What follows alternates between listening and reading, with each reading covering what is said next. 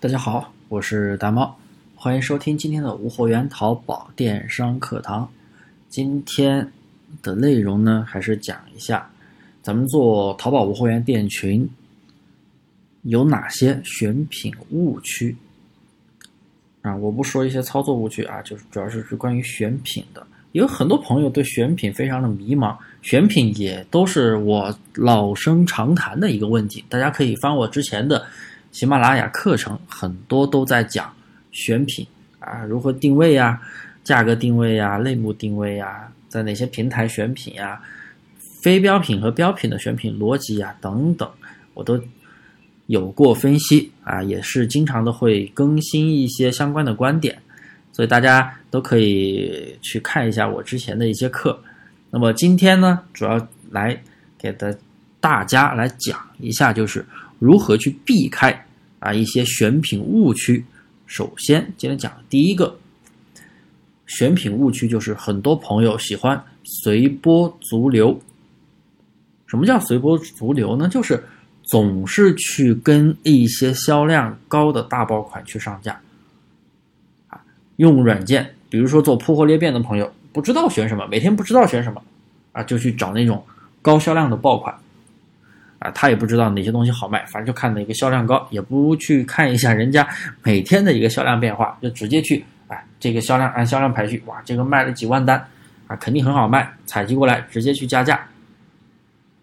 好，然后上了几千个宝贝，也不见得来了流量，甚至没有订单，我相信这是一个。入门铺货裂变朋友的做的一些手法，然后还有的呢会去找一些同行店铺啊，比如说蓝海同行店铺，或者说呃那个什么蓝海同行店铺，或者说是一些铺货裂变的同行店铺，找他们卖的好的，然后又采集过来又去加价，这种说实话不会有太好的效果。以前可以，现在估计不会有太有效太好的效果，大家应该也都啊体会过。所以我们现在选品的话，一定要去分析这个款是不是一个潜力款，或者说你做非标品，我之前分析过，你判断它是不是一个潜力款。做标品，你可以去根据实时热点、实时的一些热点事件、节日，比如说马上的情人节，再过一段时间的国庆节。中秋节等等，哎，大家根据一些节日或者一些实时热点去搜索东西，可以啊，因为这些东西的话，近期可能会有一个曝光量非常大，就像前段时间的疫情口罩，疫情期间那口罩，你不管是谁，淘宝上只要谁有货，谁就能拍下来。当然那个时候都缺货，所以只要是大家都需做，特别是做标品的朋友，大家需求的时候，大家有一定的需求的时候。啊，某些关键词就会的搜索量就会放大，那么你上那些商品，你就会有机会被展示到。特别是你做铺货裂变的朋友，你要上那么多，对不对？啊，做标品、做非标品的朋友也是的。做单类目，假假如你做单类目，同样的，你也可以去上一些实时热点、节日相关，或者是第三方平台，像抖音、抖音好物，哎，哪些东西卖得好？每日的销量榜。对我们其实要去看一些每日的销量榜，一个销量趋势。所以大家为什么我原来的课程教大家去看一些趋势？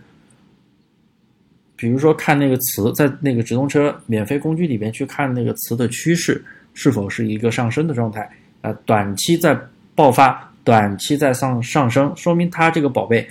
相关的一些词关键词就会有一个比较高的展现。那么你上了。才有可能会被展现到，所以大家不要去卖一些，特别是标品，不要去卖一些过气的东西，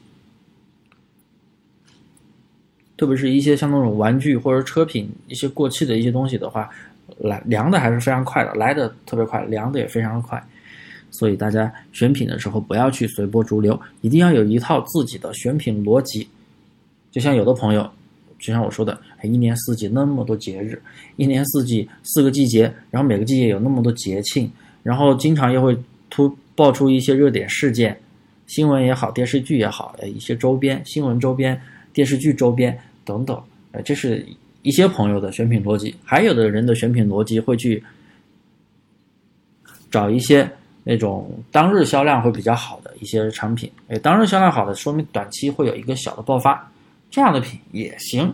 或者是跟你的一些上家，哎，你某些宝贝卖的非常不错呀，哎，你看你那些上家每天在上什么品，哎，他上了，是短时间内他有了一个不错的销量，排除刷单的情况，他有了一个不错的销量，同样也可以成为你的选品逻辑。总之，什么是才是你的选品逻辑呢？就是你能出单，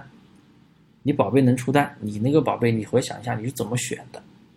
那如果你是直接撒网铺的，那那那就没有办法了，那就没有办法去找逻辑了。那不能你说继续撒网去铺货吧，是不是？所以大家，